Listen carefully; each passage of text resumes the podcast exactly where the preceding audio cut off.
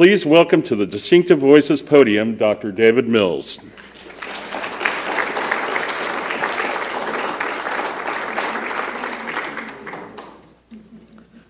Thank you very much. It is difficult to say bifidobacteria. uh, uh, it's a joy to be here. Uh, the last time I was in this building was uh, about seven years ago. There was a conference held here uh, run by a couple of, of mentors of mine, one by the name of, of Jeff Gordon, a f famous professor from uh, University of uh, Washington, and uh, uh, or WashU, and, and Todd Klanhammer, who's another famous uh, researcher microbiologist at N C State. And they were both sitting here, and it just reminded me of seven years ago to be able to give a talk in this room again. So it's wonderful to be back. So I'm going to I'm going to talk today uh, about milk and microbes and mammals, as the title indicates, and I'll do my best to not get too wonky into the uh, some of the specifics of the research that we do. But I like to I like to start this out. Uh, uh, well, first of all, I have to start this out with my disclosures, uh, uh, as I should. Uh, and, the, and the main disclosure that I want to point out is some data at the very end of this from Evolve Biosystems, which is a company we, I, I helped co-found uh, that relates to the subject matter uh, uh, that I'll be talking about today. They've done a clinical trial that I'm going to show some data from. But when you think about foods, you have to th you, we want to ask a question. If you're, in, if you're interested in understanding what foods are, make you healthy, uh, one question to ask is, did any food evolve to make you healthy? I mean, we all know that these particular foods, as much as you may like or not like to eat them, uh, are healthy foods. Those are foods that we all should be eating more. But they didn't specifically evolve to make humans healthy. They evolved for their own purposes. Humans might have domesticated them, uh, but, but they evolved for their own purposes. There really is only one food that co-evolved with humans to make humans healthy, and that, of course, is human milk. Um, now, depending on who you talk to, uh, the evolution of mammals and, and milk itself is, is at least two hundred to four hundred million years ago old, depending on how you want to talk about it. And it evolved under amazing constraints. So we, we all know that milk, particularly human milk, provides The, the complete nourishment for the infant. The infant does not need anything else. So the milk is providing everything that infant needs. But if you think about how this might have evolved over the last millions of years, every bit of energy that a mom is giving away is at risk to that mom. Every bit of energy and protection that the infant is not getting is at risk to that infant. So you have opposing evolutionary forces on this fluid. And that's represented, in a sense, by this, what they call this parent-offspring conflict. So that over time, anything that allows mom to put out less energy but still provide the infant with the same nutrients and the same protection is going to be rigorously saved. And anything that is superfluous to the infant's Uh, nutrition and protection is going to be called out. And we can make that hypothesis, at least, over evolutionary time. So one would predict that the components of human milk might have many, many functions. You would build a, a molecule once, but that molecule might have seven different functions because you save the energy of just making it once. And that's the genius of milk. There's a lot of complex Uh, components of milk. We're still trying to understand it. It's one of the least studied human fluids. You should do a PubMed search on serum or plasma versus milk, and you'll you'll find out that uh, milk is not, uh, uh, particularly human milk, is not studied as much, given how important it is. Um, and, a, and a friend of mine, uh, Bruce German at, at U C Davis, likes to point out that uh, this might have something to do with the fact that uh, most of N I H is focused and has been focused on, on white men with my uh, certain size uh, uh, for many, many years, and therefore breast milk is just not something that's really been on the, on the docket of N I H for a long time. But I, I think that's changing a lot lately, and that's wonderful. So If milk feeds the baby, which we know, does it also feed that other organism that lives with us, and that's considered our microbiota? Now, you might have heard this uh, certainly in the press recently. Uh, in the last, really, ten years, there has been an explosion of research in trying to understand the microbes, the bacteria, the viruses, the, the, the fungi that live on and in us. And particularly, f- folks are focused on your G I tract, because it turns out your G I tract harbors huge numbers of microbes, huge numbers of microbes, and they're terribly important in processing your food. So if milk feeds the baby from a nutrient standpoint, is it also feeding the microbes? Or better yet, does it farm the microbes? Because a baby is born, uh, this is a bit of an oxymoron, reasonably sterile.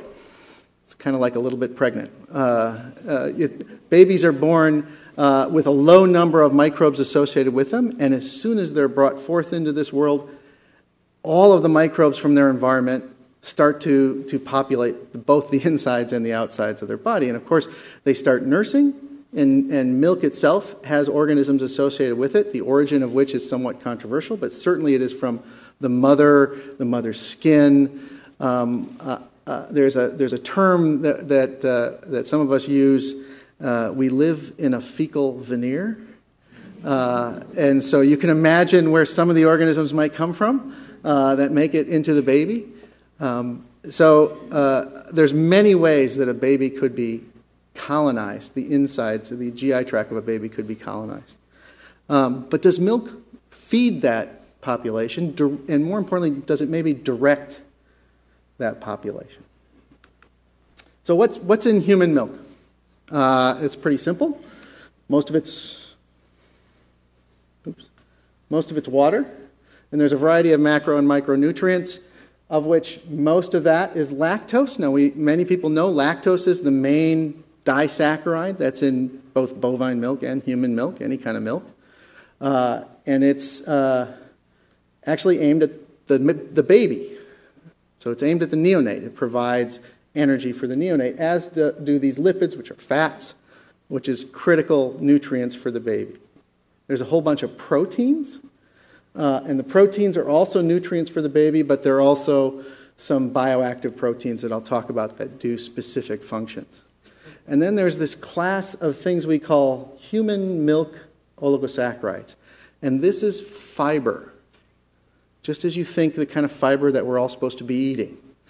Uh, there are some oligosaccharides that are very complex that human milk has a huge amount of. Uh, actually, some, by some measurements, the, the H M Os are the third largest constituent uh, in human breast milk. And that's going to be a fascinating uh, point uh, as we walk down this path a little bit. So most of this stuff is, excuse me, most of this stuff is food for the baby, but it, there's also aspects that help farm the developing infant gut. And, and some of those are, are items that, that you might have heard of and, we, and, and, and people know about. So, for instance, there's antibodies, immunoglobulins in, in milk. Lysozyme is, a, is a, an anti, uh, uh, or antimicrobial protein that's in milk. Lactoferrin's another one. There's some fatty acids that are antimicrobial. So mother's milk is putting antimicrobial stuff into the G I tract of the baby to suppress certain populations of microbes, to farm what's there. It wants certain things perhaps to grow, and others, certainly like pathogens, not to grow. Now, these human milk oligosaccharides come in a whole bunch of different flavors. They're very complex sugars. They're, they're, they're, they're linkages of different monomers. So here are the different monomers, and we don't, it doesn't really matter what they are at this point, but they're all linked in many different ways. And uh, there's a whole bunch of different forms. Sometimes they're free, most of them are free, but they're also connected to lipids or they're connected to proteins. Uh, and mother's milk, mothers are delivering huge amounts of this into their babies. And the interesting thing about this slide is all the little numbers here are all these linkages below here. Or th these numbers represent these enzymes. These are all enzymes that are needed to break that bond. All of these enzymes are not expressed by the baby. So the baby's D N A does not express all these enzymes to break down all of this stuff in its G I tract. That would suggest that the microbes that actually are able to do that could grow on this stuff. And so one of the concepts of what is the utility of this fiber is that it's, it's encouraging a beneficial population of microbes inside a baby. Okay. I talked before about the multiplicity of function of the components of milk. Well, it turns out that's really true for these fibers in milk as well. This is a, a wonderful slide by uh, a colleague at, at uh, uh, U C San Diego, Lars Bode, who, who just shows all the different functions that these human milk oligosaccharides do. And I, I won't go into the details of all these different things. One of them is pretty easy to figure out. These human milk oligosaccharides look a lot like the oligosaccharides that sit on your epithelium inside your gut. So if you have a bacteria swimming along and it wants to bind to your gut, it has to bind to that epithelial glycan. Well, if, if mother's milk is flooding all of the same type of glycan through the G I tract, maybe the little E. coli that's swimming along will bind that instead of you and then get flushed out. And so the idea is it just acts as a decoy. Um, there's a variety of other uh, interactions, and I, again, I won't go through all of these, uh, but to talk about the one that, that, that has a term that you might have heard called prebiotics. Now, prebiotics are the kinds of fibers that they add to yogurts and a lot of foods that you might eat, and the goal of a prebiotic is to enrich a healthy microbiome in your gut. Um, And, and so maybe H M Os have a prebiotic function, and that's what my lab and some others at U C Davis have been studying for about fifteen years now. So if milk farms a good microbiota inside a baby, what at least used to be the, the microbes that would populate breastfed infants? This is, a, this is something we can actually look back in history because people, geez, more than one hundred years ago, have looked at breastfed infant feces under a microscope. And, and uh, uh, a quite famous French pediatrician, Tissier, uh, looked at breastfed infant feces under the microscope quite a long time ago. nineteen oh five is when he published this, and noticed a whole bunch, almost a, a domination of these Y-shaped bacteria. He called them Bacterium bifidus, but it was completely dominated. And other uh, microscopic analysis at the time, maybe even a few years later, of infants that were fed bovine milk, that were not breastfed but fed bovine milk, noticed that there was a mixed population. So it didn't look like, like a, a human milk breastfed baby. So that was one indication way long time ago. Subsequently, a few years later, uh, they started measuring the acidity of the poops, of the infant poops that were breastfed. And they noticed that the infants started off at around pH six, but after a couple of days after, after breastfeeding, boom, it went way down to four or five. And, and, and those kids that got the cow's milk, it stayed up at six. So we have a fermentation going on. They understood that at the time. There must be some sort of fermentation going on, and they, there must be something in breast milk that's getting fermented. They pretty much came to that conclusion at the time. Now, I present this old data because I'm going to show some data of what do kids look like today a little bit later, and it's a bit shocking. Things have changed in one hundred years. So, what do kids look like today in other parts of the world? So this is a cohort of children that we profiled in Bangladesh and in, in the Gambia. And I, I'm just going to explain, these are, we're, we're, we're profiling using very modern D N A sequencing tools, the, the organisms that are present in the baby poop. In this case, we sampled, what is it, forty-eight kids Uh, and and we, we, we examined via D N A sequencing their baby poop, and that can tell us what organisms are present. And we can, we can create these little stack plots. So mostly this phylum of organism is present in this particular kid at this time. And then another one shows up a little bit later. And so you can get an idea of the complexity of the microbial populations in these children as they're developing. Here are the kids in the Gambia. And you, you notice that there's a big domination of one type, and that is mostly these bifidobacteria. It subsequently was called Bifidobacterium for the Y-shaped bacterium. And we are able to type these strains much further nowadays than they certainly they could one hundred years ago. Uh, in particular, in these two places, these kids are dominated by one subspecies, Bifidobacterium longum subspecies infantis. And every time when we go out in the, in, to kids in various parts of uh, the developing world, we notice that when they're dominated by bifidobacteria, they tend to be dominated by this subspecies. So, if bifidobacteria are associated with a healthy kid, Uh, or associated with our kids, is it associated with health? Well, there's been a variety of studies of bifidobacteria because bifidobacteria are used as probiotics. Those are the kind of probiotics that they add to your yogurts. So there's been a lot of clinical studies done on different bifidobacteria to try to understand how they might be benefiting uh, your gut and your health. Um, one of the studies uh, that, that I show here a couple of years ago is really a wonderful study. A Japanese group was rotating different bifidobacteria in a mouse model. Basically, we're feeding mice different bifidobacteria, and then they were challenging the mice with a, with a pathogenic E. coli. And the mice that survived, they figured, must have had the better bifidobacteria to, to ward off the E. coli infection. So then they studied it a bit further and noticed those bifidobacteria that could colonize the mice and produce and ferment and produce the acid end products that bifidobacteria produce could effectively prevent the E. coli from gaining a foothold. So growth in that spot, just the simple growth of the bacteria, simple fermentation in that spot. In this case, they were fermenting the mouse chow. It wasn't breast milk. Uh, so they designed a probiotic that works really well if you want to eat mouse chow. Uh, But, but it, the concept was, was, was presented, and it was a really wonderful paper.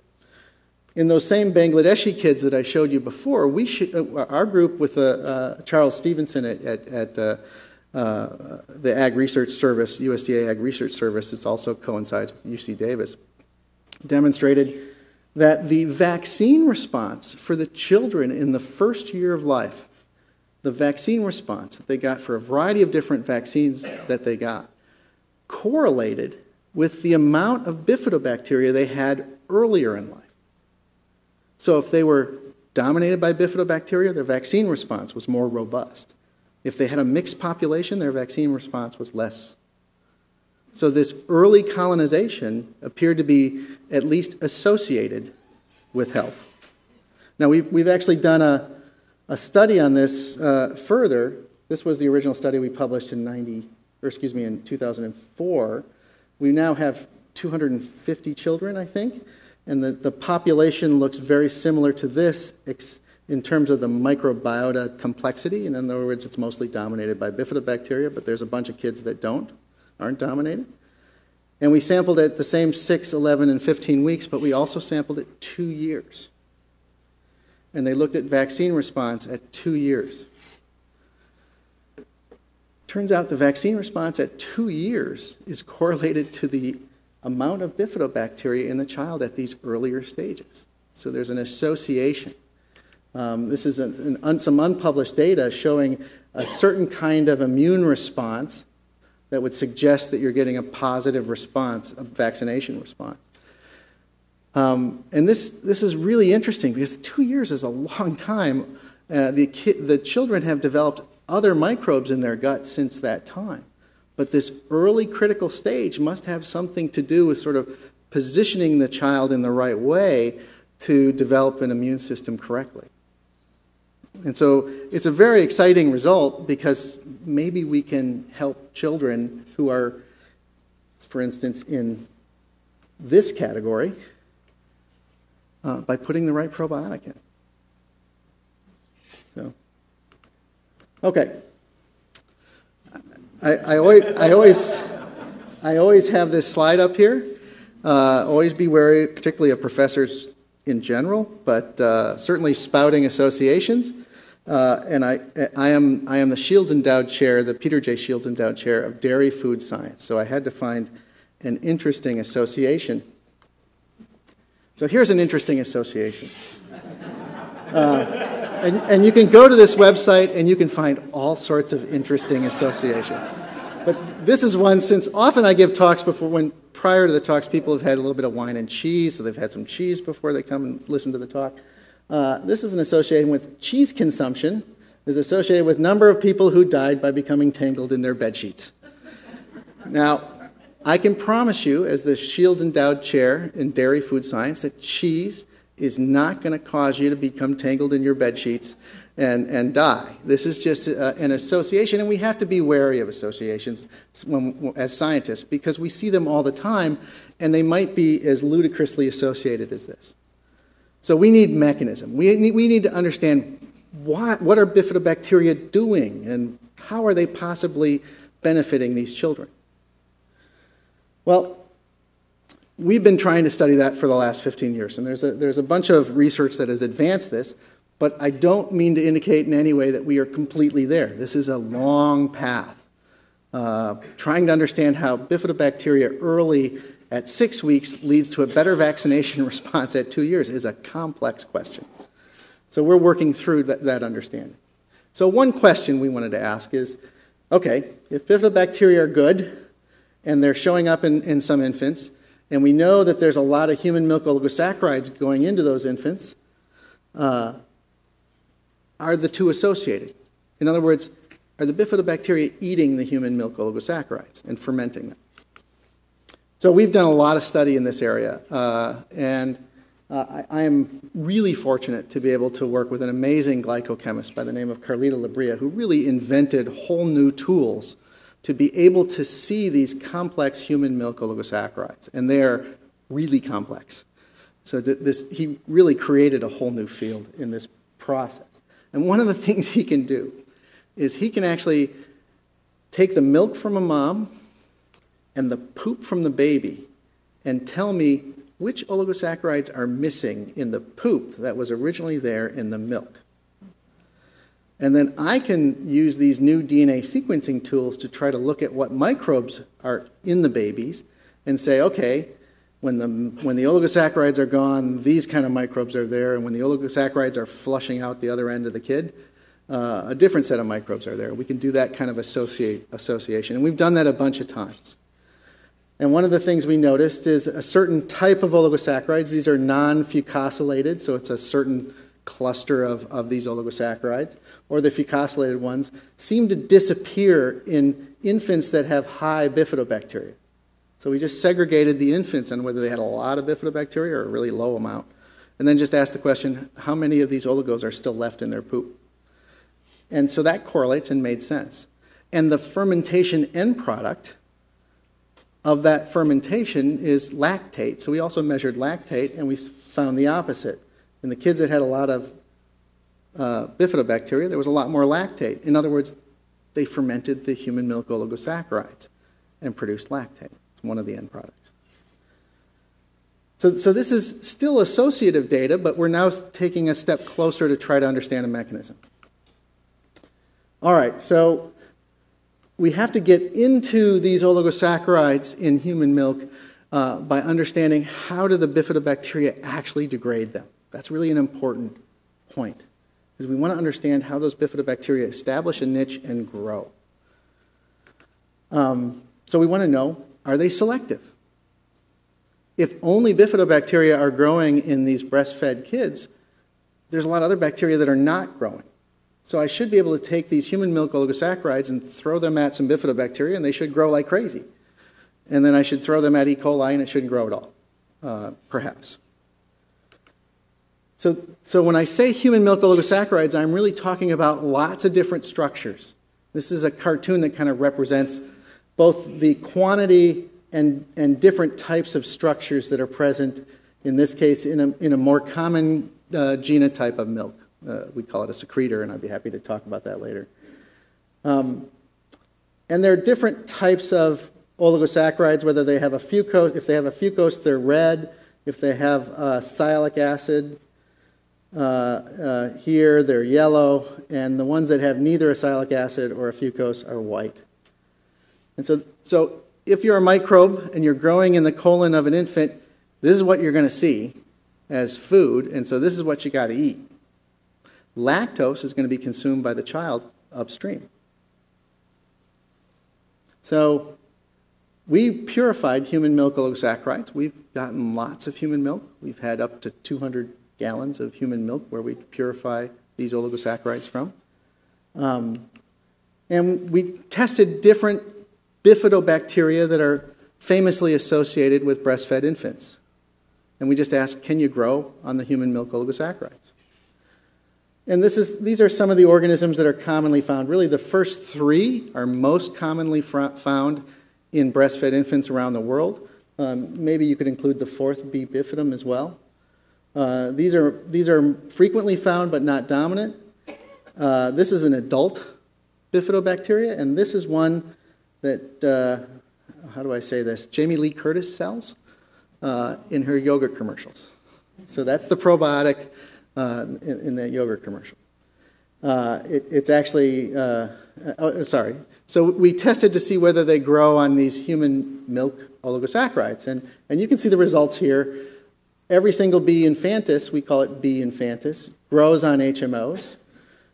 Not every single isolate of B. longum or every single isolate of B. breve grew, so those are variable with a V.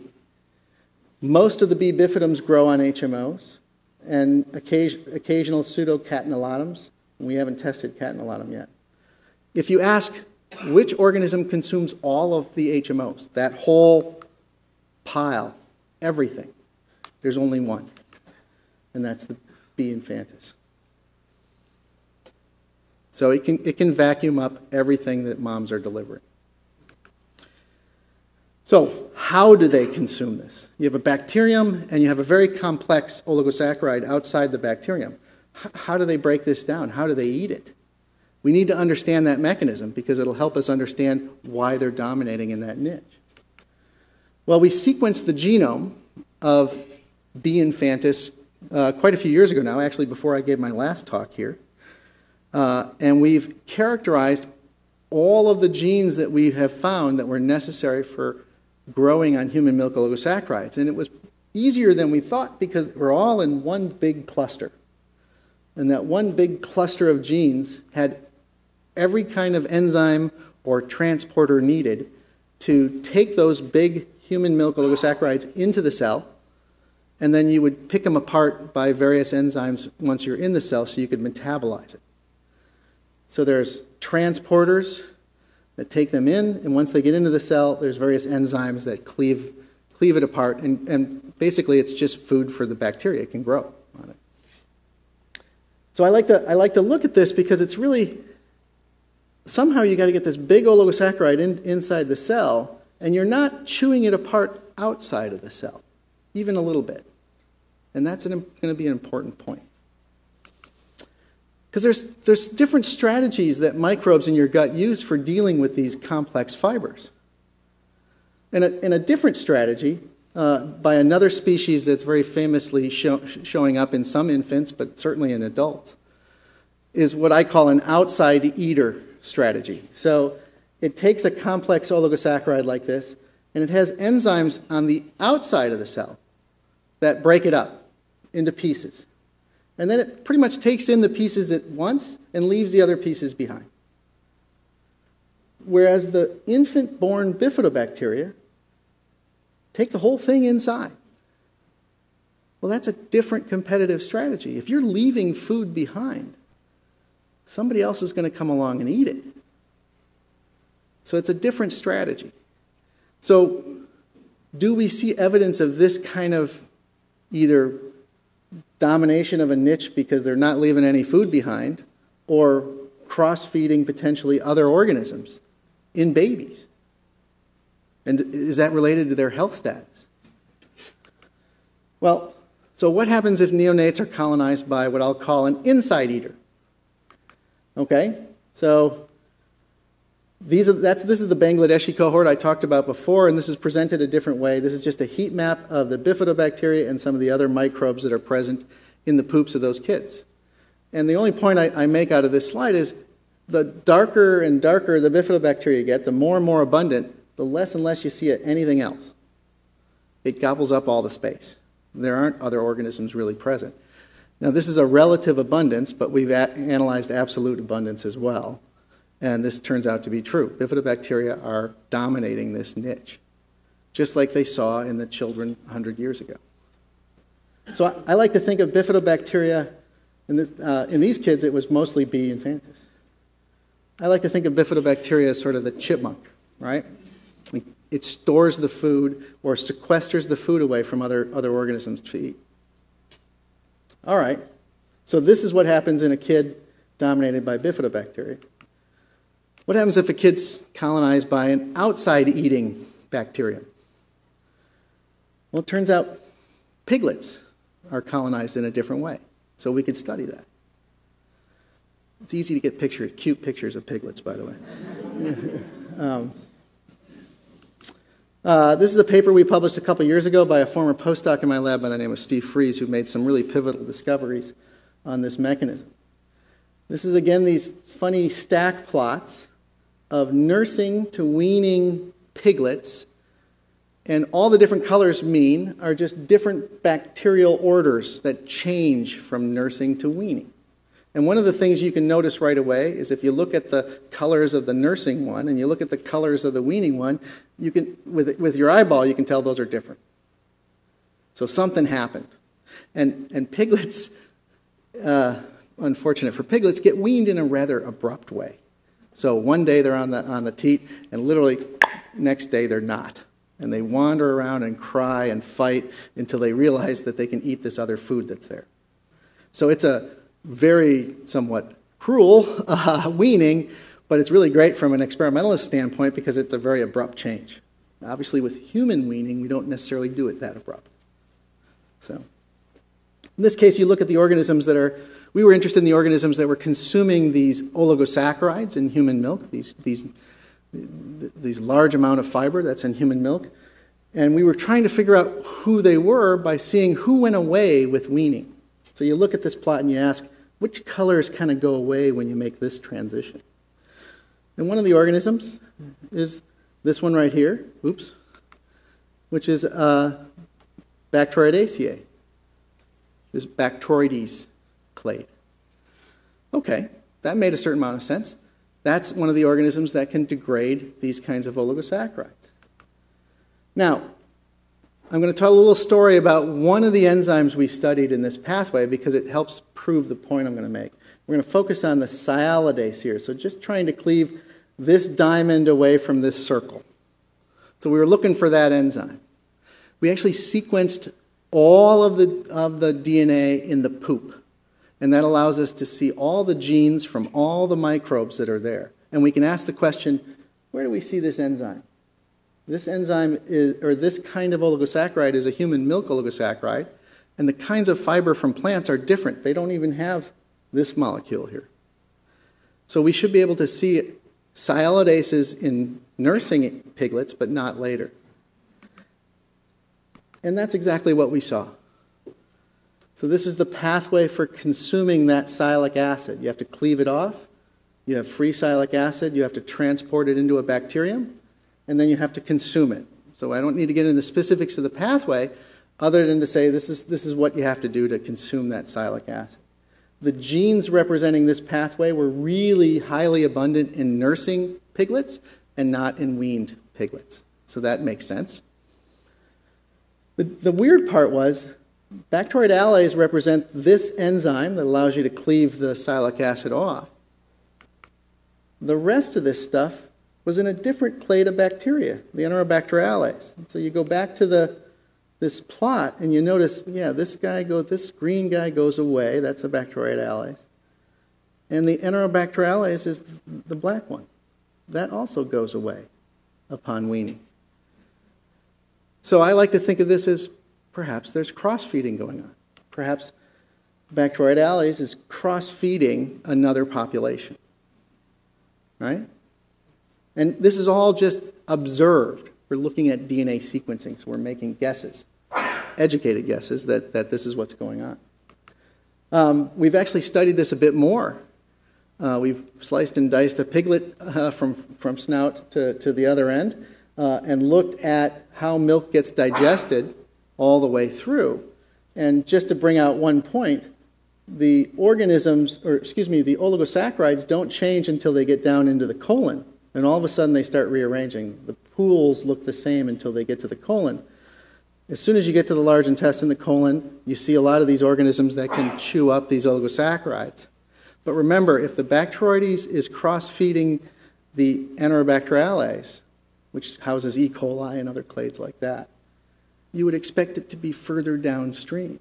So when we measured the feces, all of a sudden you see a whole bunch of Enterobacteriales. So that makes sense. You know, G I tract doesn't necessarily move in the other direction, right? It moves in one direction. So you'd expect the food to flow downstream. So that biogeography helped us.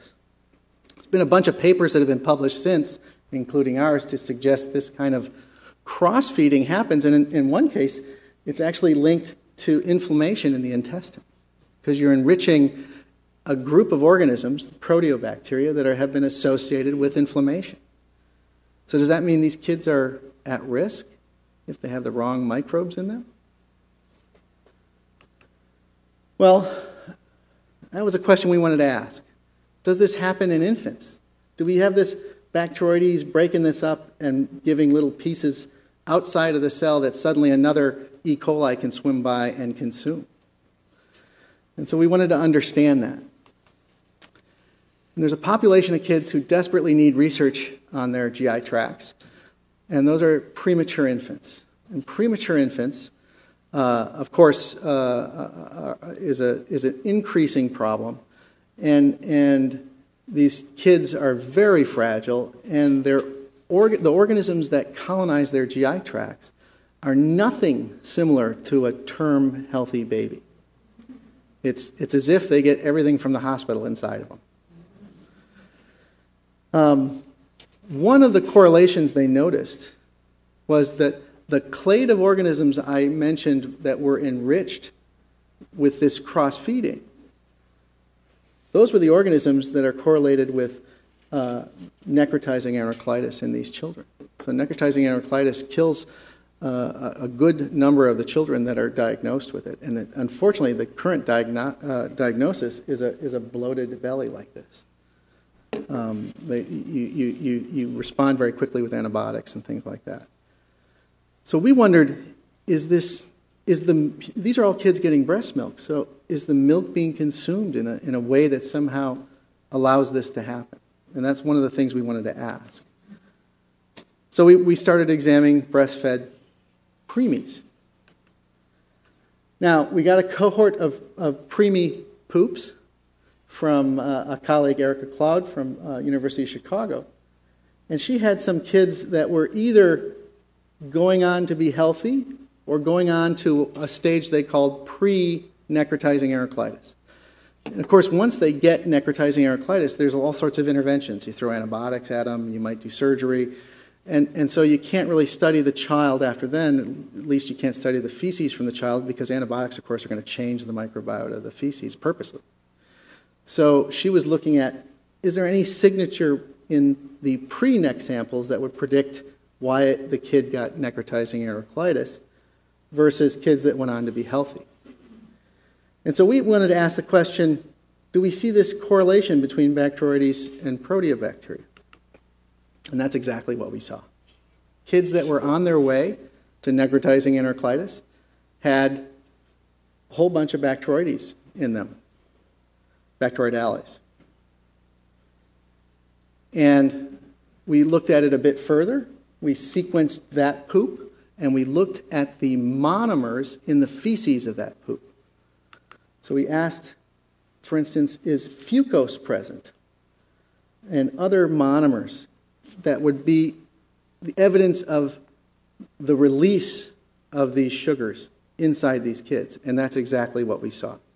So we see fucose in higher abundance in the kids that went on to get necrotizing enterocolitis. So the, the crumbs of the outside eaters are being left behind in these kids. And then the question is, is another organism that causes necrotizing enterocolitis coming up and taking advantage of that food niche and growing? Um, we sequenced the D N As again, and that's exactly what we saw. We saw this same relationship we saw in the pigs, except in this case it's a different sugar. In this case it's fucose. So we think these children are being benefited by, by being able to consume breast milk. There's no question about that. Lots of studies have shown that premature infants do much better on, on human milk. But maybe their microbes in their gut haven't developed uh, the way a term baby would develop. So maybe, maybe there's a way to solve this problem by putting the right microbes back in. Um, so...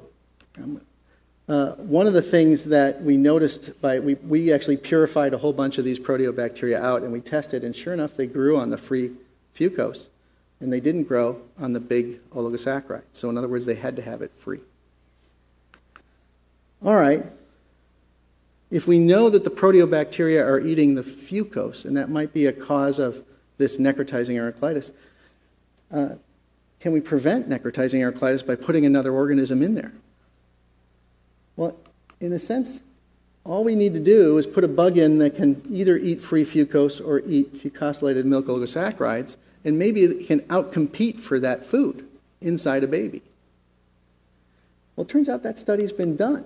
A whole bunch of probiotic studies have been done with kids uh, in the uh, premature infants, kids in the N I C U, uh, to try to determine, do any of them prevent necrotizing enterocolitis? And in general, probiotics uh, are, are, are looking pretty good uh, at benefiting infants in the neonatal intensive care unit. But we knew a little bit more about uh, which genes we think were important. And we thought genes associated with being able to consume fucosylated oligosaccharides were really important. So we asked the question, of all the probiotic trials that, that existed where we could get an idea of the genome of the probiotic that they were using, Um, we could ask the question, well, if a probiotic had the ability to consume fucose or consume fucosylated oligosaccharides, did it do better in that trial? And that's what we did, and that's exactly what turned out. If the probiotic that was used could consume fucose, uh, the, and you, you reanalyze these old trials, it did much better. There was one uh, problem in this, in this study. And that was one uh, trial used B. infantis, which we know consumes these human milk oligosaccharides like crazy. And it didn't work. It didn't prevent necrotizing enterocolitis. So that we, we, you know, we were confused by that because every, all the other data lined up really well. And it happened to be this product. And it's one that people probably have heard of before, Align. Uh, it's called B. infantis here. And so we were confused uh, until we actually looked at it. It's actually not B. longum subspecies infantis. Uh, and it turns out the, the folks who discovered it published a paper uh, last year saying, oh yeah, it's actually B. longum subspecies longum, which of course in, in, in our hands doesn't grow on many of the human milk oligosaccharides. So in a sense, it's a negative control for what we were doing. Um, So, our breastfed kids around the world colonize the same. I pointed out before that kids in the developing world seem to have a lot of bifidobacteria, and we consider that healthy. And, and our other kids around the world colonized by what I would call these outside eaters. Well, here's a plot of kids from around the world, different cohorts. Again, these are these stack plots showing the different microbial clades, and bifidobacteria are in green. These kids are all about the same age, none have received antibiotics, all are breastfed. There's mixtures of C-section versus vaginal delivery here. The average two-month-old breastfed kid, healthy breastfed kid microbiota is different around the world. That's going to consume milk differently. That's going to help the child consume milk differently. You know, you have, on one end, you have sort of the, the chipmunk, and on the other end, you have the crossfeeders. We've also done some, some additional studies. On one end, the pH is much lower than the other. So could you take an organism from the chipmunk side and put it into a child from the other side and get it to dominate and maybe make, put that kid at less risk? So to summarize this, we think milk is a great model to try to understand how to, how to feed the organisms in your G I tract and modulate them. It's a very hot topic in science today, is trying to understand how to manipulate the gut microbiota. The glycans that are in milk are really driving that microbiota development. And understanding the very specific interactions between the microbes and the glycans help you understand how a gut microbiota gets established and who's feeding who or who's not feeding who.